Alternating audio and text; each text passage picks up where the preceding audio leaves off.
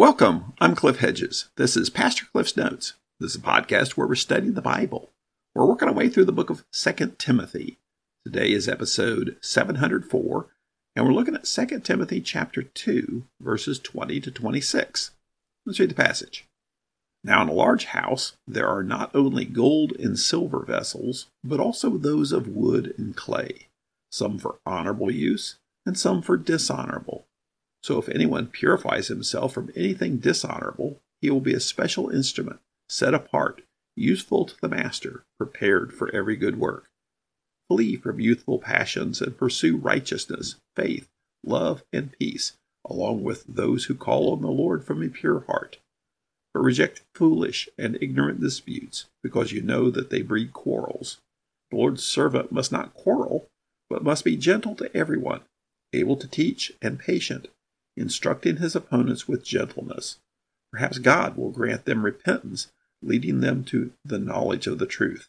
Then they may come to their senses and escape the trap of the devil, who's taken them captive to do his will. This is Paul's second letter to Timothy that we have. His first letter was three or four years ago, and he had left Timothy in Ephesus to deal with some problems there. Well, Timothy's still in Ephesus and he's still dealing with the problems. And now it seems like the problems are even worse. We saw last time one of the men that Paul mentions that he had thrown out of the church in Ephesus was still causing trouble, claiming that the resurrection had already happened. And with Paul now in prison in Rome as a criminal awaiting execution, it seems that many people have become, in Paul's terms, ashamed of Paul and his chains, ashamed even of the gospel. So people are distancing themselves from him. And he's urging Timothy not to. And he's continuing here in verse 20 he says, Now in a large house there are not only gold and silver vessels, but also those of wood and clay, some for honorable use and some for dishonorable. Now, the metaphor here is a rich person's house, a large house, where he has a lot of nice things. And he says there's these gold and silver vessels, but also wood and clay. Some think it's an analogy to the temple, but it just doesn't make sense. He's just making an analogy about what's good and valuable and that which isn't. And there's a distinction between the two. Now, here he's talking about gold and silver, wood and clay. Think about our households. You might have a piece of fine china and a plastic bucket. Which are you going to use to serve food to your guests and which are you're going to use to wash the car? You're going to use the plastic bucket, the dishonorable thing for washing the car, and you're going to use the fine china to serve guests. And, and that's what he's referring to here. You got some nice things and you got some not so nice things. You're going to use the nice things for nice events and the not so nice things for not so nice events. His point here is that there's valuable things and things that aren't so valuable. And the point here is how does God view us? As valuable things to be used in a valuable way, or not so valuable things that really aren't much use? And that expands on that, verse 21. So if anyone purifies himself from anything dishonorable, he will be a special instrument, set apart, useful to the master, prepared for every good work. The point here is anyone, not just the select few, anyone purifies himself from anything dishonorable. What's he talking about here? Well, he's been talking about those that are leading the church astray, those that have been engaged in false teaching. And being careful to stay away from them. And if you've been somewhat polluted by them, get correction. If you've been led astray and you've been dabbling in some false doctrine, get your doctrine straight. Get back on track. That's what he's talking about purifying yourself. And then you are now a special instrument, like the golden silver, a valuable thing set apart, useful to the master, prepared for every good work. So if you've been polluted by the false teachers, get corrected. Then you can be used by God to do good things. It's uh, he's using some figurative language here, but the message is is fairly straightforward. If you've been polluted by the false teachers, get unpolluted, get purified. Then God will use you. Set apart is a key word here. Being separated from that which brings about impurity. He was talking about that last time about stay away from these bad things because that bad teaching sp- spreads like gangrene. Stay away from it, avoid it, don't get involved in it, don't get caught up in that stuff. So you'll be set apart. Now, set apart, separation, is something we see often in the Bible. The Israelites were to be set apart from other nations around them. It was to remain pure so they didn't get corrupted by the nations around them. And Christians are told to be set apart from the world at large. Now, what does it mean to be set apart? It doesn't mean to live in a little bubble and have no interaction with the world. It means to not be corrupted. So, to be careful about your interactions. Yeah, we're to interact with the world. We're to be in the world, but not of the world, meaning we're to be in the world influencing the world, not to be in the world being influenced by the world. And so here, being set apart would be set apart for good stuff, to be in influence. Verse 22 says, Flee from youthful passions and pursue righteousness, faith, love, and peace, along with those who call on the Lord from a pure heart. Well, what's he mean by youthful passions? I think he refers to how youth often pursue things rashly without a lot of thought and just jump into things.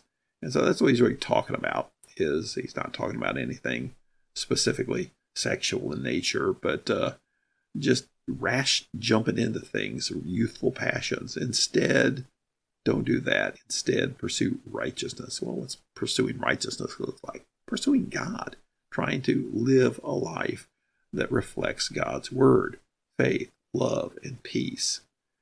And he says, along with those who call on the Lord from a pure heart. So the people who call on the Lord with a pure heart would be those who are doing those things. So his thing is don't get caught up in the youthful passion. Instead, you know, the people who call on the Lord with a pure heart, they pursue righteousness, faith, love, and peace.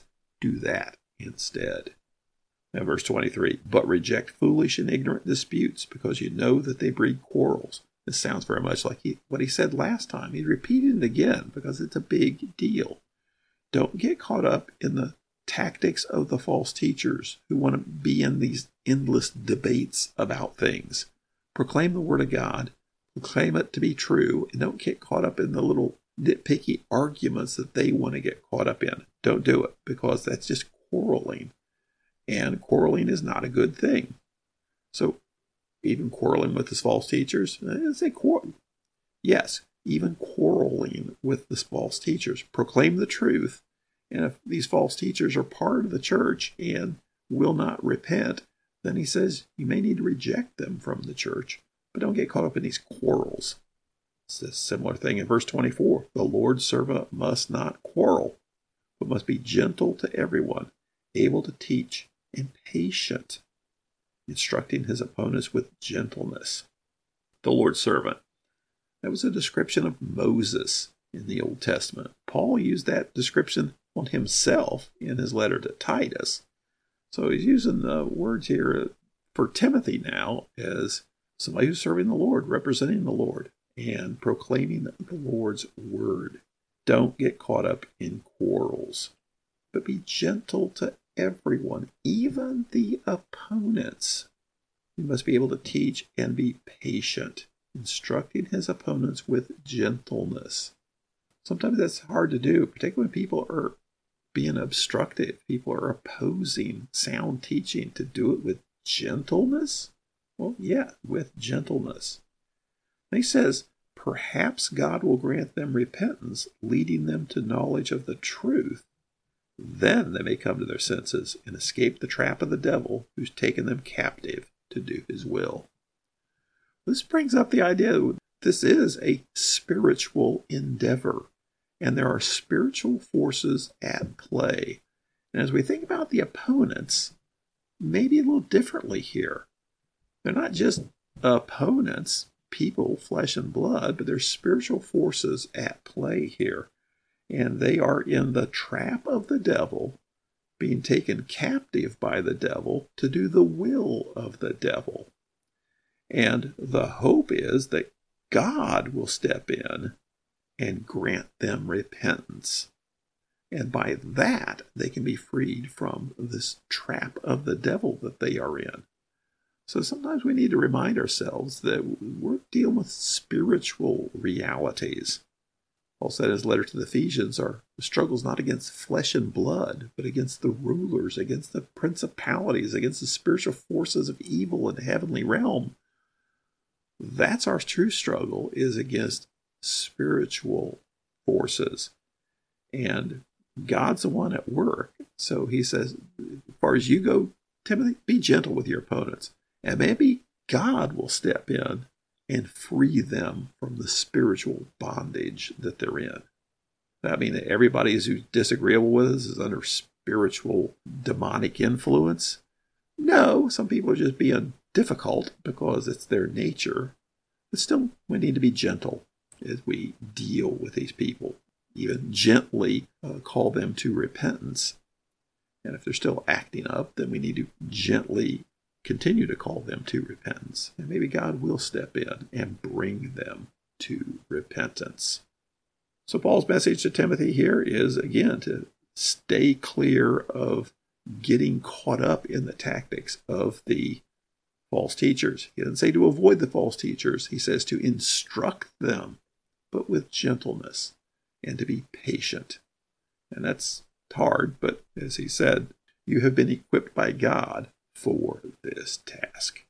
Thanks for joining me. Join me again next time as we continue working through 2 Timothy.